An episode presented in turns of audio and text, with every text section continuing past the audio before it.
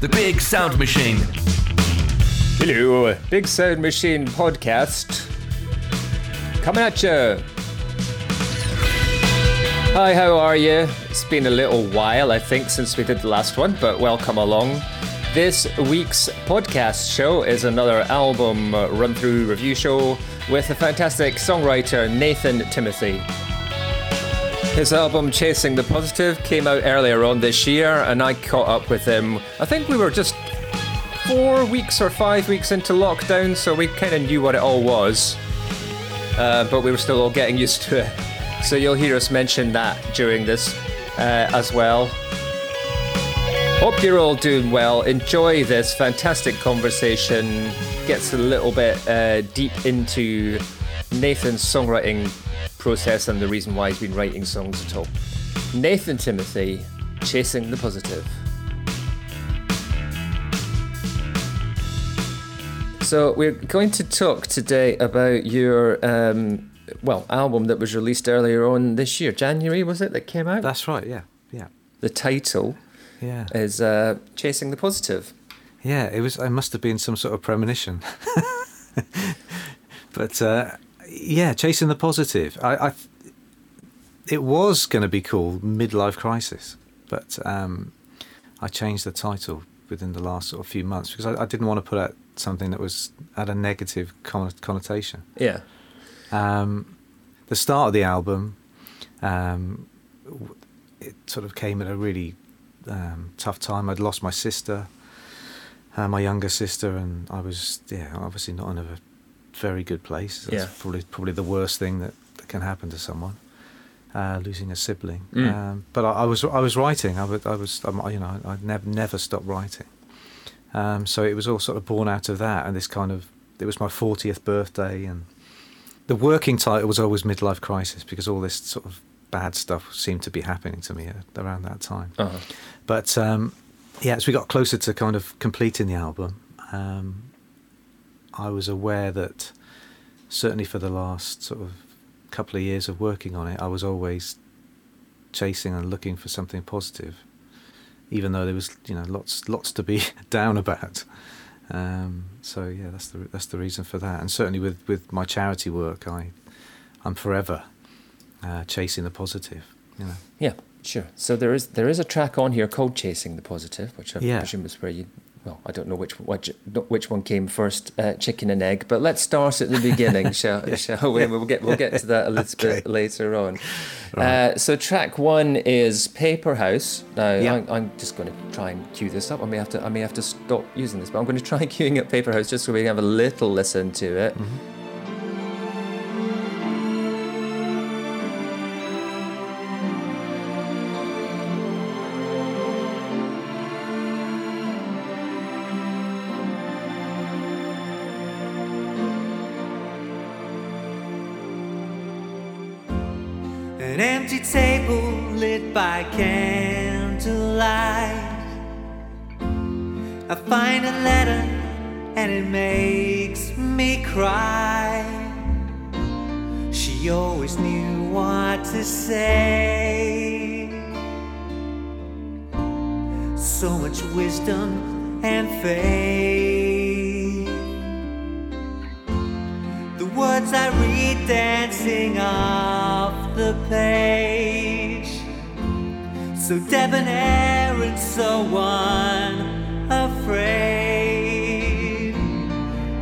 me back to the day.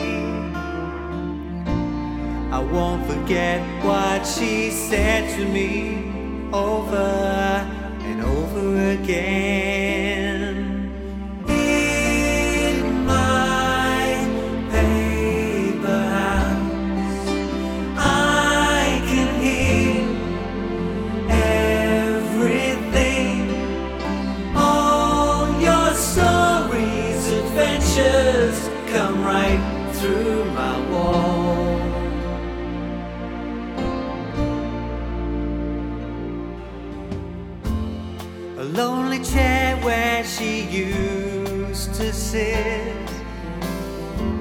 So that's Paper House. Um, so, well, pa- Paper House's fragile Um, so what's what's Paper House? Yeah. Nathan?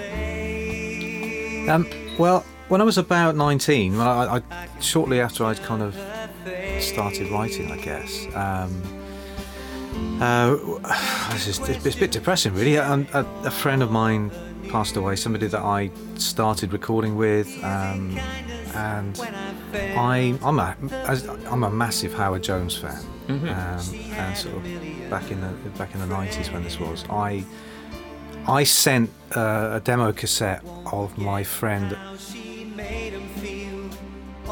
to Howard Jones, um, and his mum phoned me the next day. Um, obviously, sense from the letter that I'd written that I was a bit fragile, Yeah. having, having kind of had this huge shock, and um, uh, so yeah, she, she phoned me the next day, and I, I was just it was it was really I was really moved that she made the effort. I didn't expect anything, but I'm, I, um, I was really moved that she'd made this effort. Hmm. Um, and when I when I started um, thinking about this song, sh um, I'd read somewhere on the internet that she had she was running the fan club back in the 80s and 90s, and uh, she contacted thousands and thousands and thousands of kids. Um, uh, and always written back to everybody, and, and, and was kind of this, this surrogate mum figure Uh huh. to so many, and I thought, wow, that's am- that's amazing. So I, I really felt like I wanted to to write something as a as a tribute to, to that to that person. So um, that's that's where that, that came from. So it's a, it's a song for for Thelma Jones. Amazing. Um, yeah, just as a kind of thank you. I my wife and I got to know her quite well Uh huh. Um, over the years, um, and she and she was really really kind, um, and, and and never asked for anything in return. And I thought that was just a great. great And this thing. was this something that she generally did for the was was she sort of running the fan club officially or was it? That's right. Yes, she was. thing? Yeah, no, she was. She was. Uh, her and her, her husband were, were were running the, the fan club, and they and they yeah they they just had all the time in the world for for the fans, and I think it's, it was such a great thing.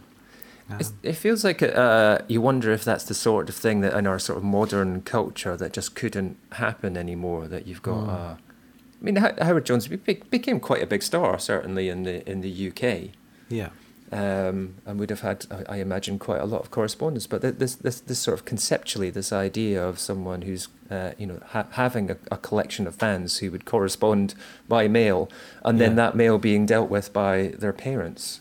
You, th- you Yeah. kind of feel is that is that a culture that we've lost these days? Do you think? I can't, yeah, it's very very difficult to imagine it happening now, isn't it? Yeah. Um, but yeah, I- yeah, I, I love that, and I, I mean, a lot of those fans uh, have become friends of mine now. I, I think that, I mean, they all have similar stories, and I think it's it's such a great great thing. And did you meet? So you met them as well? Yeah, yeah, nu- numerous times. You Yeah, them, right? yeah and Um, you've, and so you've I- met Howard presumably.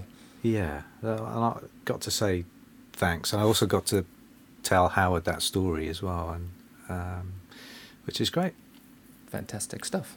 Yeah, What an amazing what an amazing story. Now this is your seventh album. It- yeah, That's I mean it's got to be said that's some going for anyone really. yeah. I, I mean, I when I set out writing songs back in the nineties, I, I, I always had this kind of uh, mantra that I would, you know, I, am I'm not writing songs for anyone really. I'm writing songs because I love the process of writing and not not to make money, if that makes any sense. So um, yeah, I've always written sort of as truthfully as I possibly can and about things and people that I that I'm connected to. Um, yeah, uh, but uh, I, I love the process. I mean, I write um, every day if I can Yeah. something. Uh, it's not always great, but uh, um, I, I like the kind of exercising that muscle, if you like. Yeah, I mean the, the whole process of songwriting is something that you're not just engaged with as something that you do yourself. That's something you share. Yeah, absolutely. Uh, Absolutely. because as a, as a process, that's as I say, the actual process of songwriting is particularly keen to you. But it but it goes further than that. You have a, cha- a charity as well, which we'll maybe That- chat, yeah. chat a little about about uh, more later. But that's that's a songwriting charity. That is Yeah, what it is. yeah, well, yeah. That, that tells you straight away how, how passionate I am about the the sort of the art, the craft of creating songs. Yeah. Yeah. Just love it. I'll definitely ask you a bit more about that in a minute. So, Happy Over There is track two. I mean, I, I was wondering, why, are there any reasons when you're kind of putting a, a, an album together why why the order comes comes about? As, um, you know, starting with Paper House, going on to Happy Over There. Was there was there a process? That's a really good question. I mean, I, I do think about that a lot.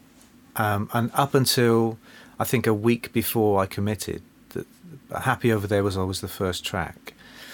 Um, but then I kind of I, wanted to save it really. I didn't. I, I always thought Happy Over There was was the opening track. It was Mhm. it's the it's a funkier track. It's a more upbeat, positive opening to an album. Mm-hmm. Um, but because Paper House was, in effect, the first song that I committed to on this project, I thought, right, well, you know, it, it, it deserves to be first.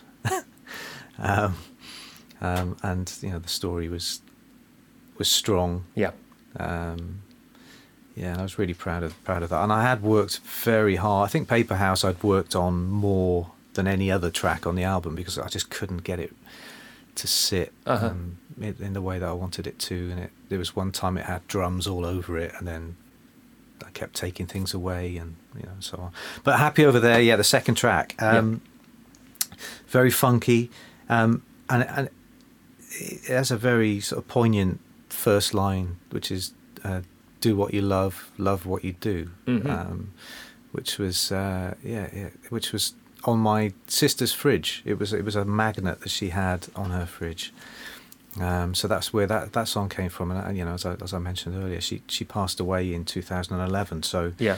I had that kind of image, do what you love, love what you do, burned on my brain. You know, I was Mm. kind of um, as, as a way, a positive thing that I was kind of just hanging on to really to, throughout, you know, the making of the album.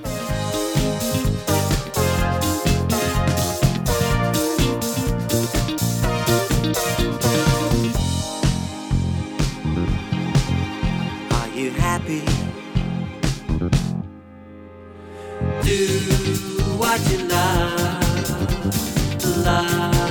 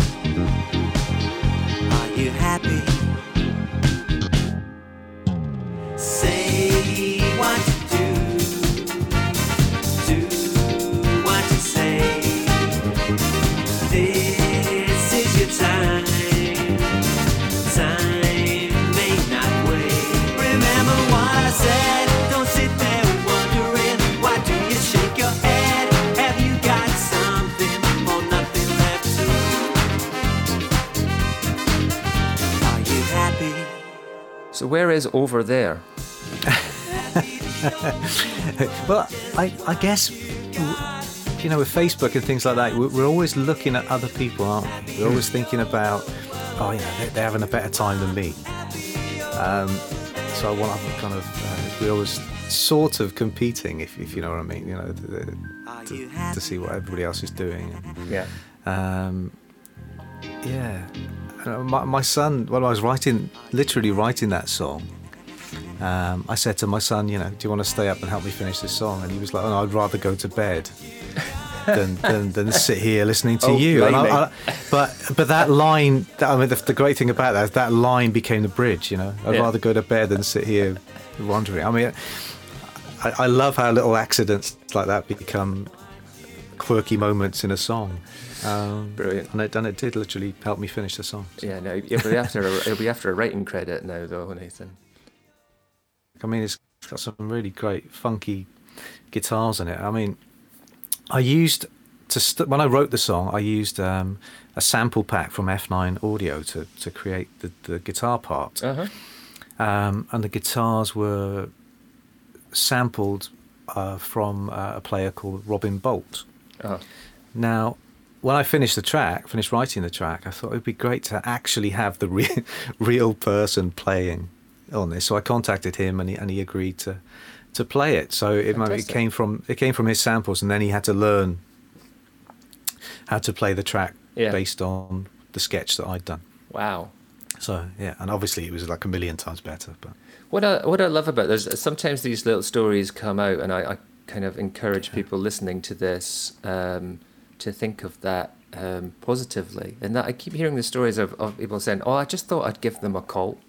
Because I think Yeah. a lot of times uh, artists think, "Oh, they- I couldn't, I couldn't possibly do that." You think, yeah, you, you probably could uh, get in Yeah. touch with someone. I've heard these stories before about uh, people just getting in touch with someone they'd like to have involved in their project, and, and quite often those people said, "Yeah, sure." Well, absolutely. This this project is is testament to that. I mean, I I like to do all of the programming and get the get the arrangement done, and then I think, right, who would I like to be on this track? Yeah. Um, um, and I'm very fortunate in that I, you know, the, the core musicians that I use, I've I've used from day one really. Uh, Steve Corley on piano and um, Mark Cox on guitar. They they they they're always my kind of dial people that that, that are reliable and they know exactly what I what I mean when I when I do these sketches. Yeah. But uh, this this particular project, I used for the first time. I used um, a brilliant drummer called Emma, Emily Dolan Davis. Oh, And She does she does remote drumming and Yes, I, I know Uh, Emily actually. oh, we, great. We have met. Yes, yeah, yeah. yeah, she's she's fantastic. I mean, um, little chat on Skype.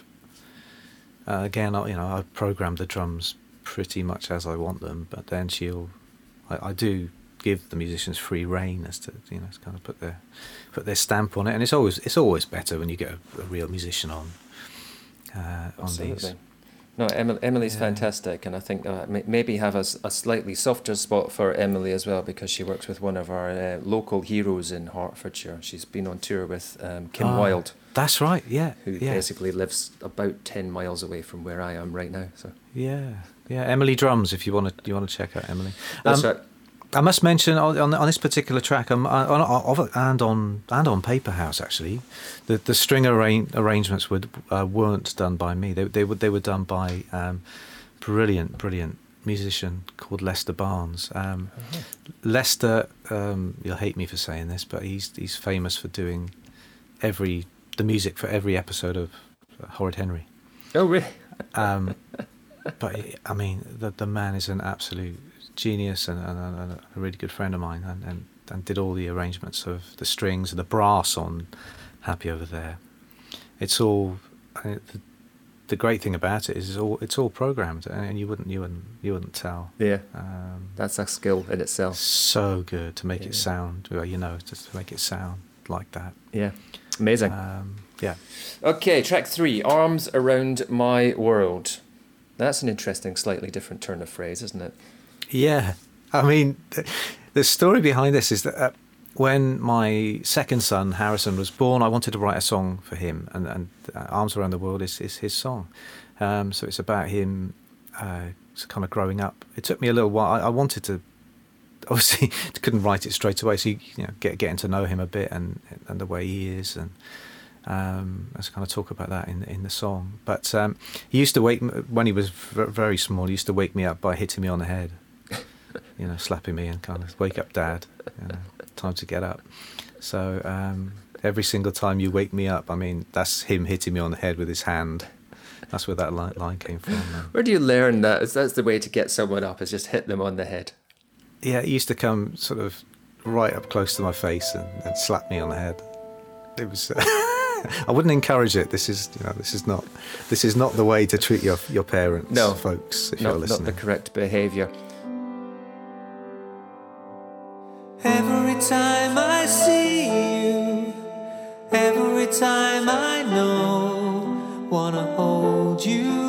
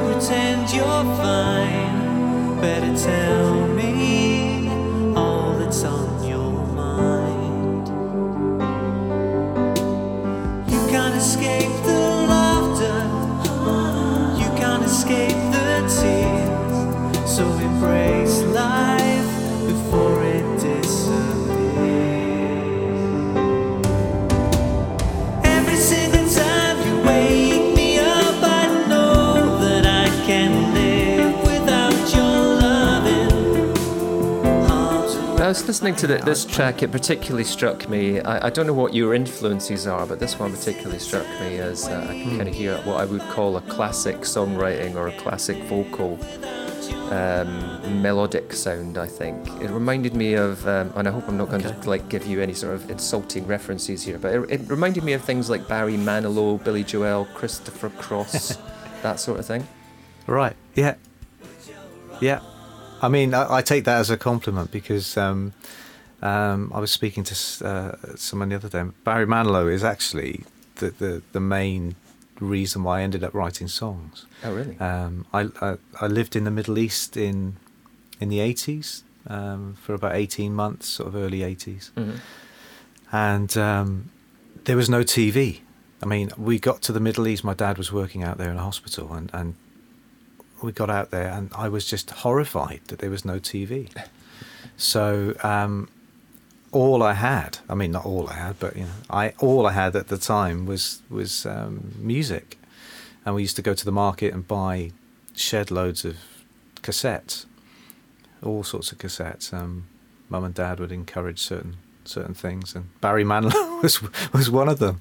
So listening to Barry Manilow made me kind of.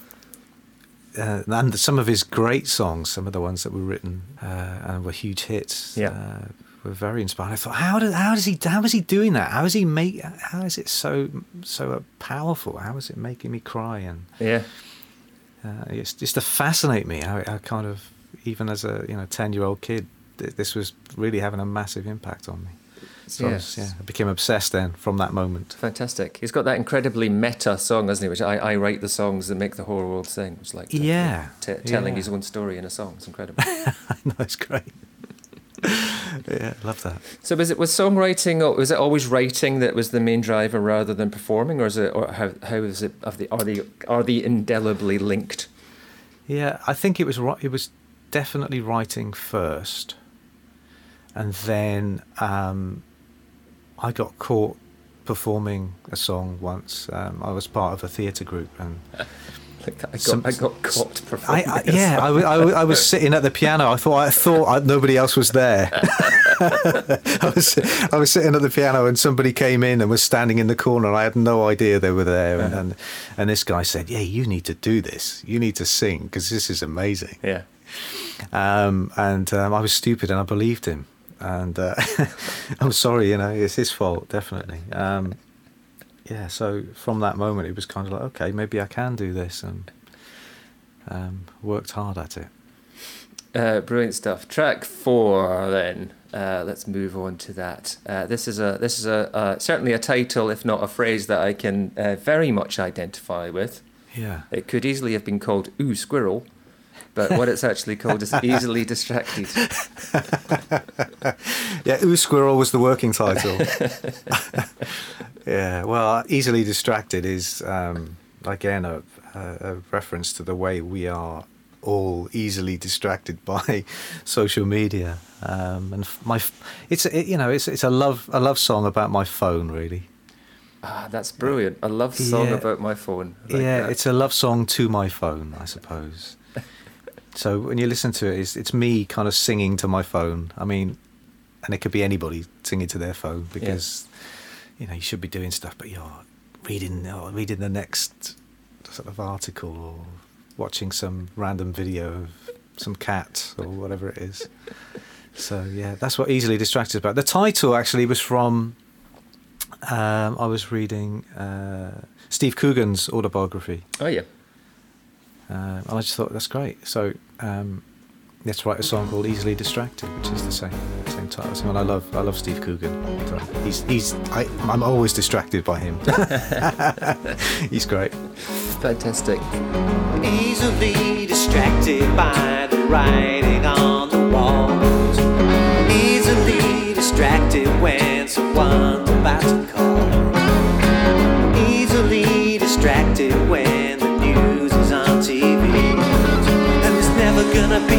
enough time left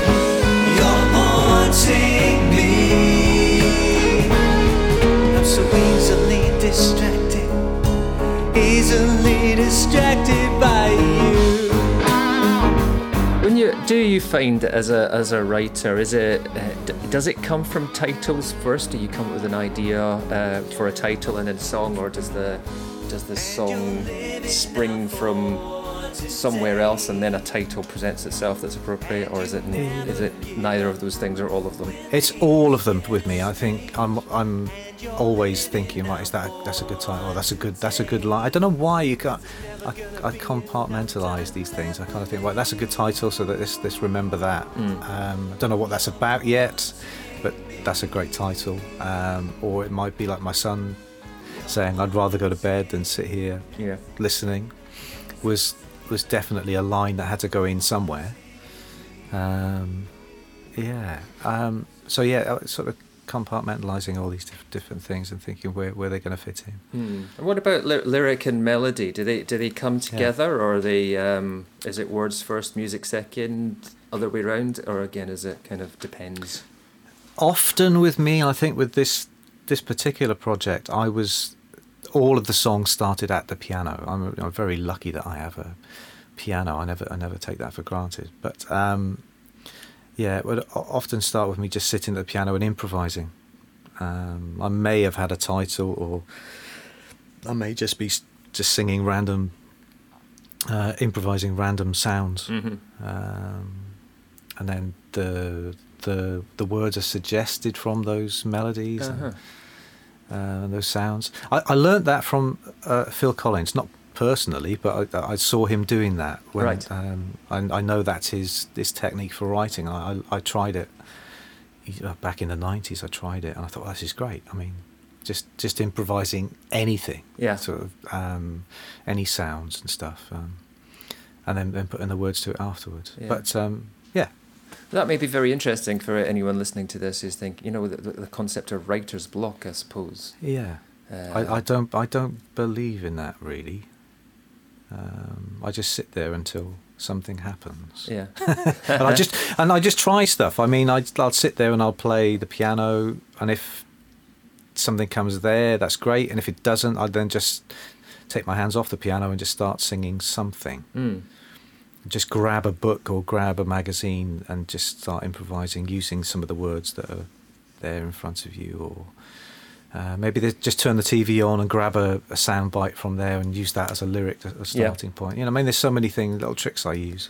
So just trusting your own creativity? Do you think? Yeah. I've been Yeah. listening to something recently that's a bit like with any creative, the, the thing to do is just start and keep going, so, sort of. thing. Yes, yes, yeah. Being really brave, just going for it, um, and um, and also try and record. I, I, I've always recorded everything that I've done, um, all the mistakes and all the improvising, and over the year, it started off just a cassette tape Mm. back in the day, but now obviously with phones, we've got voice memos and sort of recording things on there, and get into the habit of recording everything because you know you, you forget otherwise. Yeah, there's so many ideas that you just forget and it's it's it's lovely to go back um, and then look at your voice memos and think, oh, actually, that's a really good idea. Let's finish that off Yeah.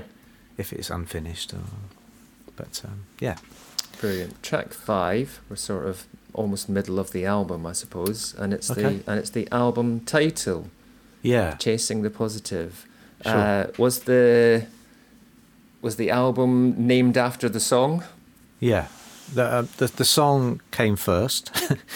um, it was a it was a tribute really to to the person that I've been working with um, for the last uh, ten years or so, uh, John Quinn. He, uh, we're always chasing the positive. We're always trying to find funding for our school projects. Don't always get it. You know, we can we can spend months applying and sort of filling in forms and going to meetings and that sort of stuff, and Mhm. still not get funding. Um, so it's that's a very very difficult um, thing to deal with. It's, it's, if you, your rejection is horrible, Yeah. disappointment is horrible. Um, so we have learnt um, over time to help each other through that. So um, that's that's what that song's about. It's about you know not every day is, is going to be great, but smile anyway. You know, there's no point in, in kind of dwelling on it too much. Obviously, you have to process it and be upset for a little bit, but then right, let's think how can we move on from this now and, and Mm. kind of um, fix this problem if there's a problem or move on to the next thing. Using the same example with funding, um, there's some some occasions where we've we've put a bid together for a particular project um, and haven't we haven't got that funding, and then we've used the same uh, content for another bid, and then we have got it. So Yeah. I mean, yeah. So not not giving up. Not every day's a good day. Smile anyway. Everyone's a winner. So get up and try again. Not everyone you love will love you back.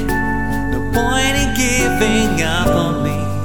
Cause I'm chasing the positive. How do you feel? Waking up and all that you see is. Positive.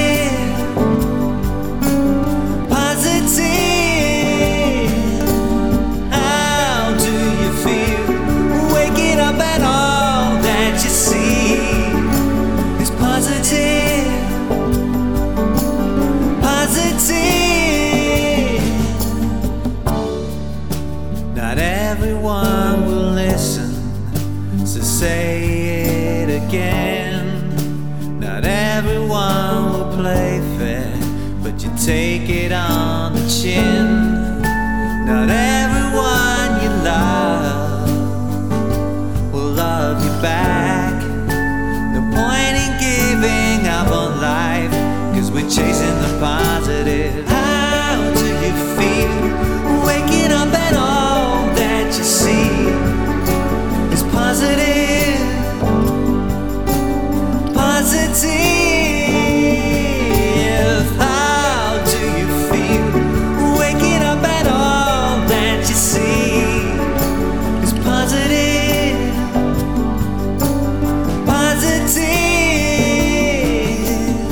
The, songwriting charity is obviously a, a huge part of um, of your life. Absolutely. How did it start? Um, I was a. Uh, I came out of university um, in in the, uh, in the nineties and, and went into teaching, primary school teaching, um, um, and loved that. I mean, did that did that for twelve years. Um, But towards the end of that time, I was quite heavily involved in anti-bullying work and organising events and that sort of thing for the children. And one of the events I organised, um, I was part of the organising team for, uh, we lost the funding for, um, and I said, right, let's just do it anyway. This can't, this, this figure. We've told all the children we're going to be doing this. There's ten schools involved. Um, I think we should still do it anyway. So I asked uh, sort of friends if they wouldn't mind still doing their workshops, um, and they said, well, some of them said yes, and some of them said no. We, we're not getting paid, so I'm afraid we can't do it. I said, well, oh, that's fine. I totally understand that. And I said, well, I'm I'm going to do a songwriting workshop. I've always wanted to do it. Mm. and it was, I mean, uh, if I looking back, that was absolutely like life changing. Make making that decision to to do it, um, and that day, I worked with uh, about ninety children over the over the course of the day, and we wrote three songs together, which they then performed, and um, it was so powerful. I thought I've just got to do something with this Yeah. these anti-bullying messages coming from children. Um, the room was silent, you know, for, for good reasons, and and it was uh, there was just something telling me to do it. Um, and then I did another workshop uh, in the school, and my head teacher said, "You've got to do this," um, and he encouraged me to to go for it. So that was back in 2007. Uh-huh. We've done thousands and thousands, maybe 3,000 workshops now all over the place. Um, um, yeah, it started with just me, and then I worked with a charity called Beat Bullying for a while, uh, which is where I met John Quinn. Um, and then we left Beat Bullying and we set up the songwriting charity in 2011. Yeah. Um, and really, the, the the kind of idea behind the songwriting charity is that I wanted to do other songs. I, I knew it was working really well, like incredibly well, the anti-bullying stuff. Yeah. Um, but I wanted to try other subjects. You know, we we did a whole year where we just did sports tracks. We did anthems, sports anthems, all around the Olympics. Yeah. That was great. Um, and then we we did a whole project around world peace.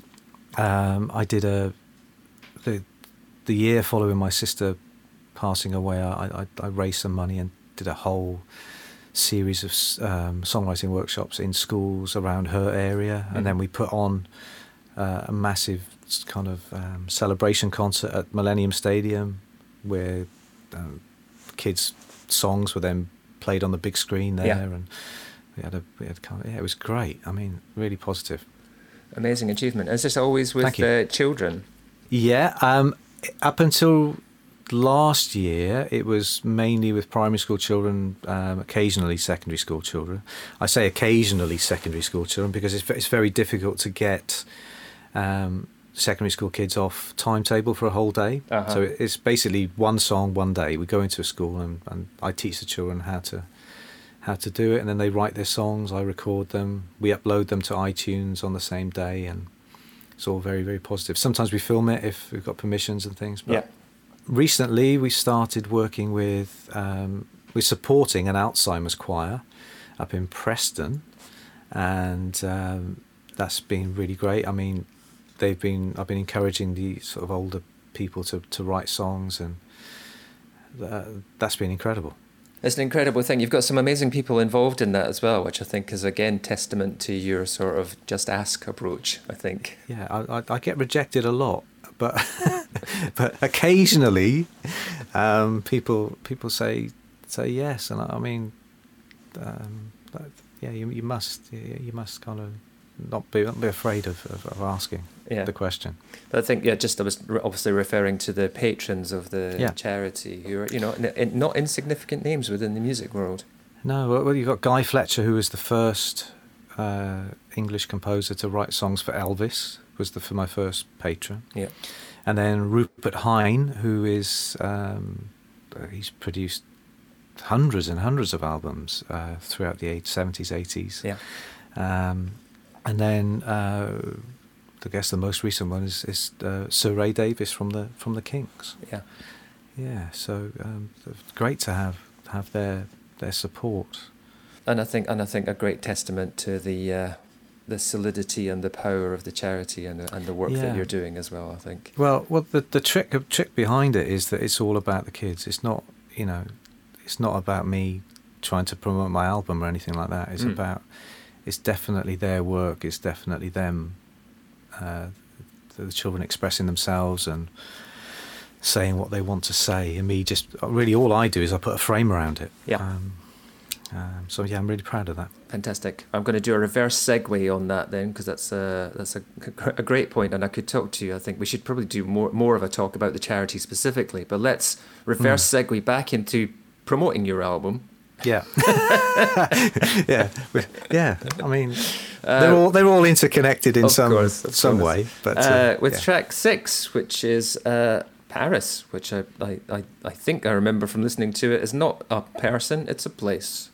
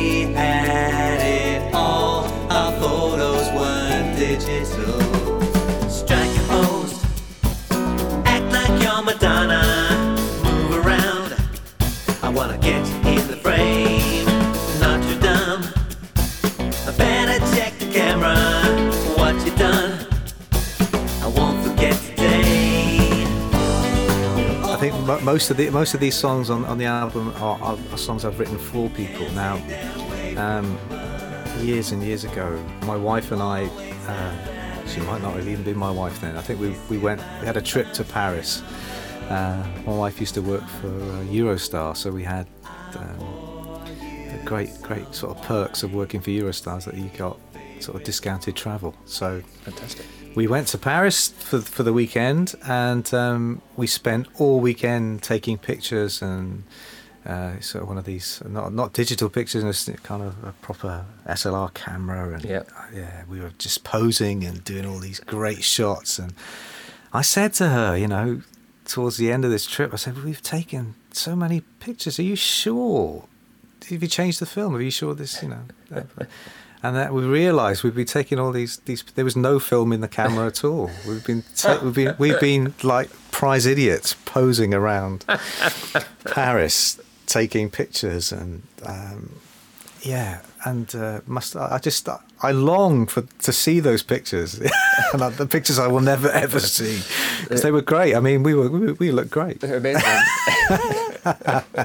I, I, yeah, so I wanted to put that silly story into a song because I, I mean, I still, I still have fond, fond memories of that trip. We walked for miles and miles and miles, taking pictures, but Fantastic. none of them. I sometimes think that that um, it's perhaps we, we've become so. Like when you talked about your uh, your love for your mobile phone earlier on, but we've become so connected to the Yeah. idea of capturing everything that we forget to actually experience what we're what, what there is to experience. Yeah. It's not so much Absolutely. about taking the photograph Yeah. of it, but actually being in the moment, and the photograph should be secondary. I think we've maybe got it the wrong way around. yeah, I think so. I think so. Um, yeah, but always check the film if you're using one of those. Um, If you do want the photograph, it's good. To, it's good to have the film in. Okay, so moving on.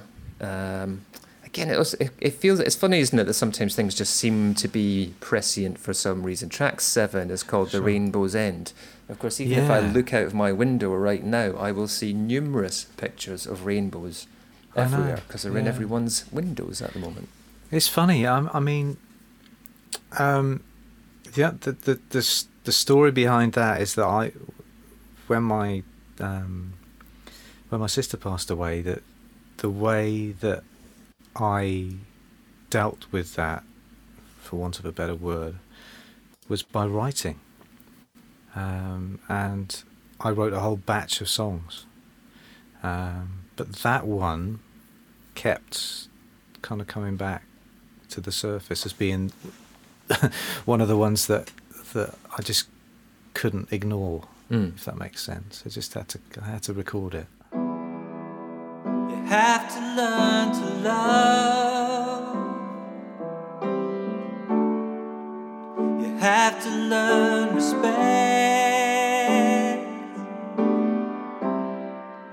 You have to learn to fight. But somehow you must learn to forget.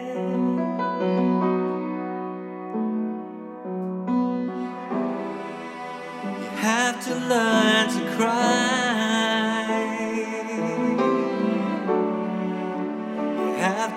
Learn to live.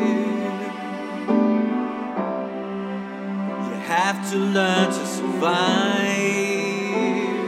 But somehow you must learn to forgive.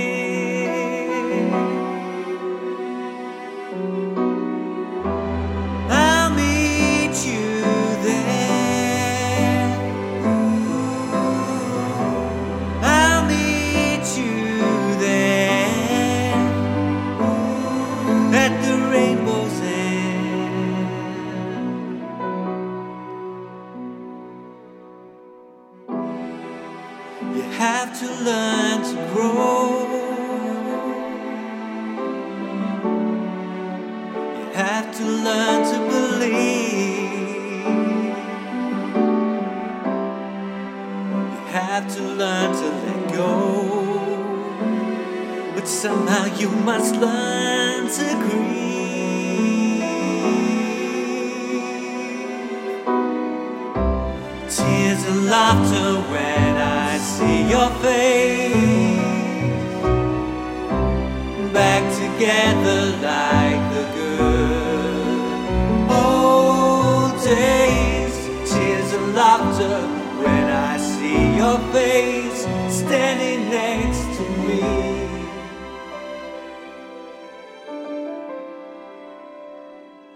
came from um, this a song called Rainbow Connection, which was I think it was yes. it was in the Muppet movie. I think so. Yes. Um, yeah, brilliant, brilliant song. Um, I think they did and, a, an, an um, almost spoof. I saw the I saw the more recent Muppet movie recently, oh yeah, and I think they Yeah. did an al- almost spoof of it, but not because it's because you Oh, can't great. you can't because it's no, too no, emotional. no, it's it's too good. It's too. It's such a great, such a great song. I Yeah. mean, take take it out of the Muppet movie, and I mean, it, it, it's amazing in the Muppet movie, Mm. but take it out of the Muppet movie, is still an amazing song. Um, and that was that was one of my sister's favourite songs. So the, Rainbow's End is uh, is kind of kind of like uh, uh, part two, if you like, of the Rainbow Connection, or I don't, I don't know how you want to think of it, but it's connected to the Rainbow Connection in some way. Um, and yeah, probably my most honest song I've ever ever written, and the most uh, I don't want to say painful to write, but Mm. um, yeah, definitely, definitely the most honest song. And it was all recorded in one take. I mean, I sat at the piano and and and, and recorded it in one take, and I just couldn't bring myself to to redo the vocal. I just thought, I just that's it Yeah. because I put everything into it, and you know, dodgy tuning and everything else stays.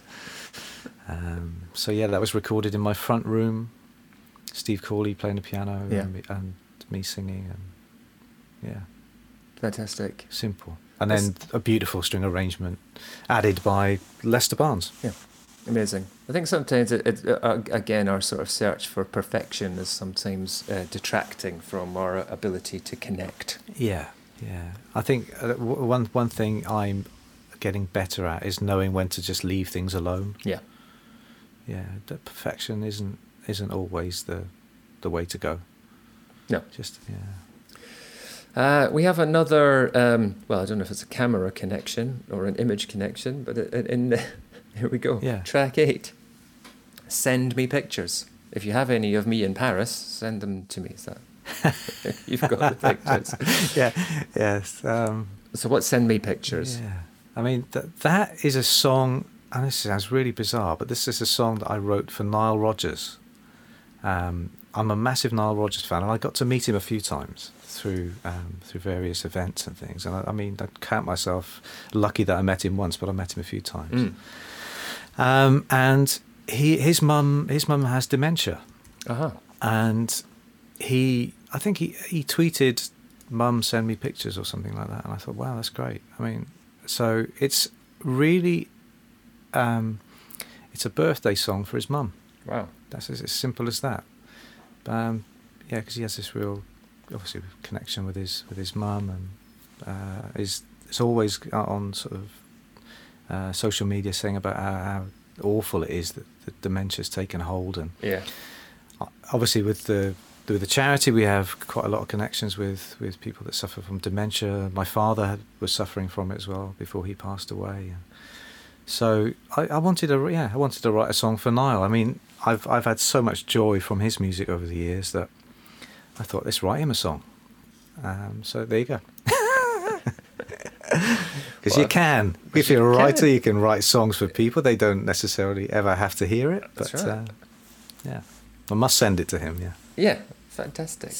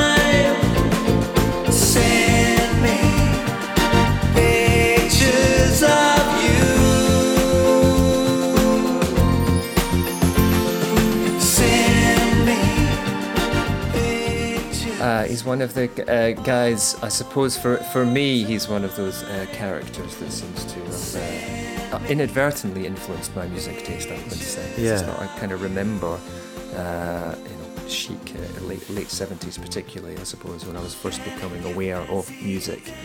So Sure. I can remember that without really re- realizing who was who.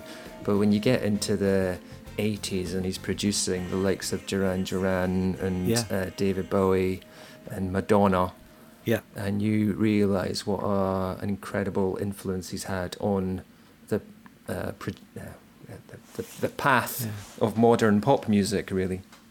Yes.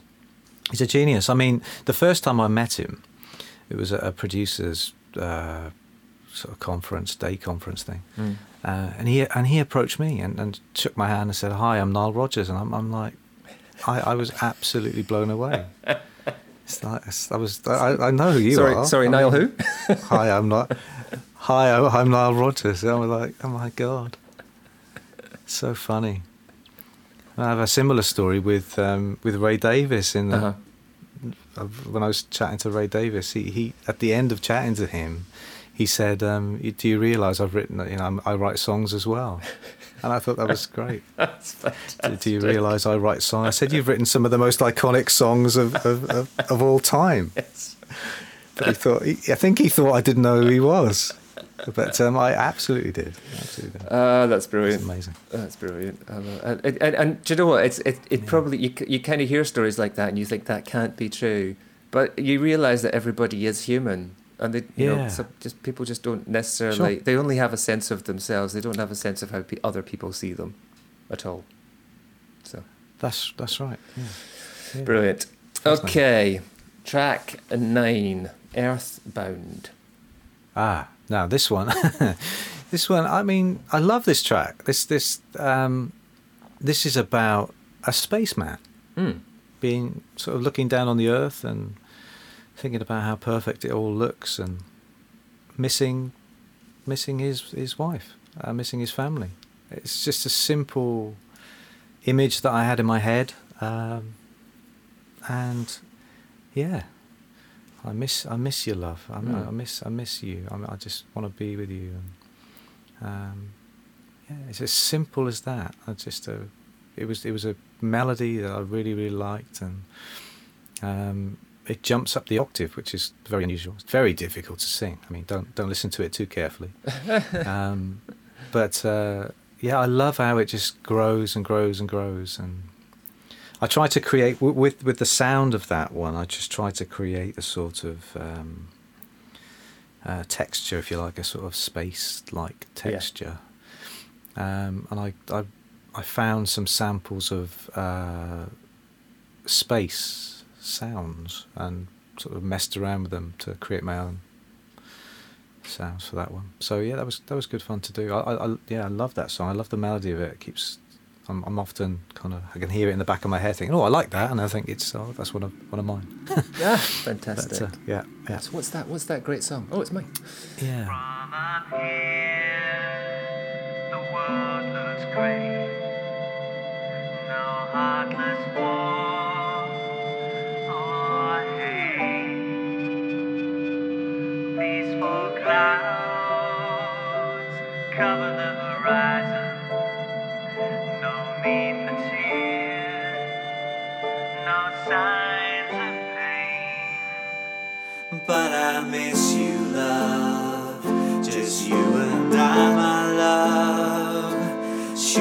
Stars flying in the sky for us.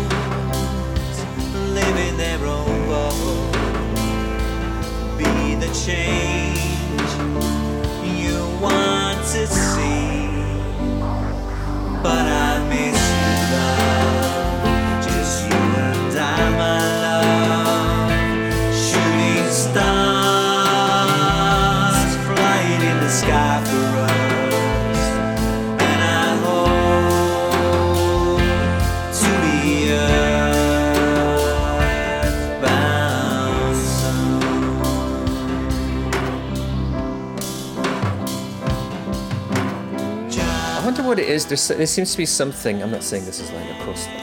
Millions of them, but there seems to be something about that idea of the uh, person uh, lost in space reflecting Yeah. on those that are uh, left at home.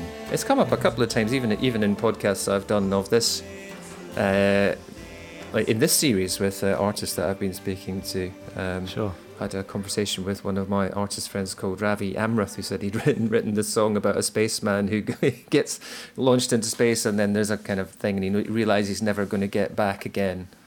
And uh, he Yeah. said, "I've never even." Somebody Yeah, said that- to me, "Oh, you mean like Space Oddity?" He'd never even heard of it. It was like he didn't realize he'd Wow, rewritten okay. David Bowie's kind of most Yeah. famous song. Yeah. I suppose is that interesting thing about being isolated. I mean, we're all, all experiencing it now, aren't we? I mean, I mean, um, that's that thing about you know, you know, desperate, desperate to see your loved ones. Yes. that's that's the, Yes. the essence of the song. Really. and being kept away from them. Yeah, good point. It's very, yeah, very, Yeah. very much uh, on, on people's minds at, at the moment as we as we're talking about this right now. Yeah, absolutely, Yeah. absolutely. Okay, wonderful. Which brings us to the end of the album and and an appropriately titled song for uh, well what we were just talking about, and also for being the Yeah. final track. Track ten is called Home, which is always a good Yeah. place to end, I guess. Yeah, well, exactly why it, it ended up as the last track. Um, simple kind of thought behind it, but um, yeah, it's a song about friendship, um, supporting my friend. I mean, that's something that has always, always, always been important to me to to kind of support my friends, family.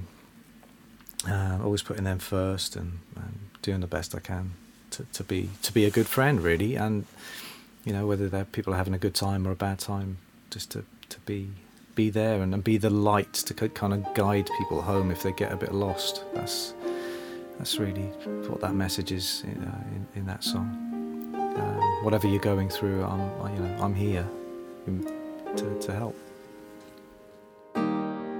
I can't imagine what you're going through. I can't imagine what he says to you. Oh, my friend, I wanna try and do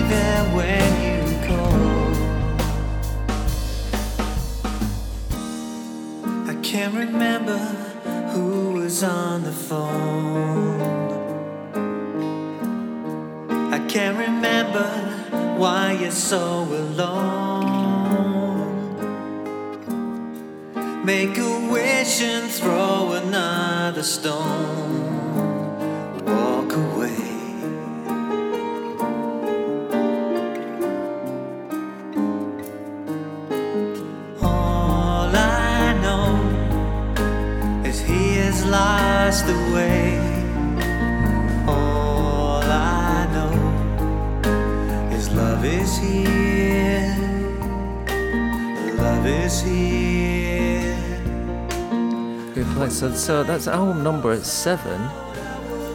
So, so even that would be some achievement, even if you weren't doing all the other things that you've done. So, uh, congratulations on on Thank another you. album completed, and the best the best you. of luck with it. thank you very much Um, I guess I think you uh, there were some plans to play to actually play the album live uh, later Yes. this year. I mean, I guess things are a little bit in, in hiatus at the moment. Yeah. But it's it's it's not uh, you're not a studio project. You you play as well. No, yeah, yeah, do do lots of sort of live gigs and things, and yeah, so uh, yeah, I can't. I mean, I can't wait. I mean, it, it's sort of emphasizes the need or the desire to, to want to perform these songs. You know, you work so hard on them. You, I, you know, I just want people to hear them because I've spent so many hours tinkering Yeah. and fine tuning. I I just, you know, you just want to get out there now and, and, and play them to people. And, you know, a lot of love and a lot of care has gone into making the album. And, you know, there, there were songs that didn't make it. And I mean, I feel sorry for those, those songs because they, were, they weren't too bad. But um, um, I wanted to keep it to 10. Yeah. So there were literally two songs that didn't make it in the last week. Wow. So you feel very guilty for leaving them out. Yeah. But uh, I think it's a ba- I think it's about it's a balance now. It's a nice balance between sort of uplifting stuff and deeply personal stuff. Uh, uh, Yeah. So yeah. And you said it, it felt Can't like wait a to pro- get out there and do it. And you felt it was a project that was sort of ins- inspired by uh, personal Oh. personal events. Do you feel that's helped you get through that process?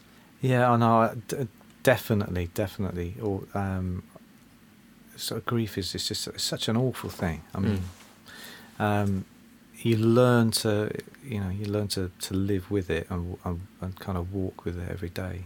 Um, but um, yeah, being able to write. I mean, I, I don't take that take that for granted. It's it's, it's it really helps me. Um, and a lot of the songs, uh, I'm talking, you know, hundreds of songs Yeah. um, didn't make it. So um, they, people don't have to hear them. You know, you can be as personal as you as you like when you're writing, and Yeah. uh, th- th- they, they can be for you. They can be for you, if you know what I mean. Yes. So yeah, it's absolutely. been a, it's been great great to finish it. Great to finish it. I'm so proud that I finished it. Fantastic. Well, thank you so much for sharing the stories uh, of, well, your stories and the album stories with me today as well. Uh, it's been lovely to Pleasure. speak to you. I know we've met on, on several occasions, Likewise. but we've never had perhaps this long a conversation. Although I did enjoy our last conversation, which seems like eons ago, but it was uh, it was only in March, yeah, wasn't it? In the, that was back.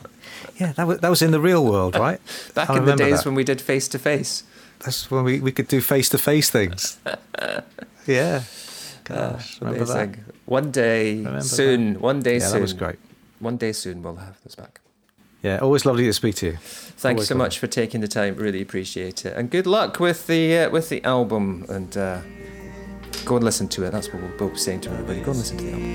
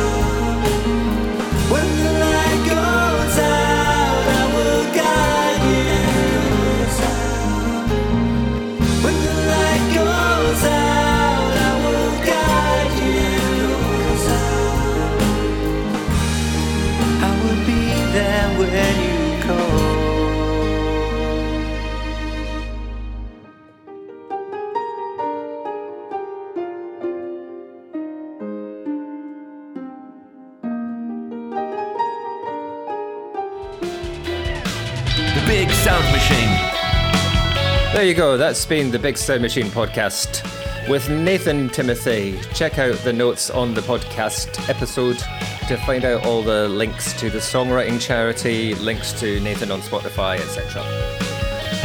Go there if you want to have a listen. Listen to the whole album. It's very good indeed. Very much traditional songwriting. Very lovely.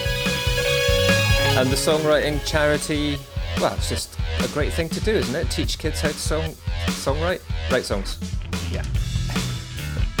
See you next time on the Big Sound Machine.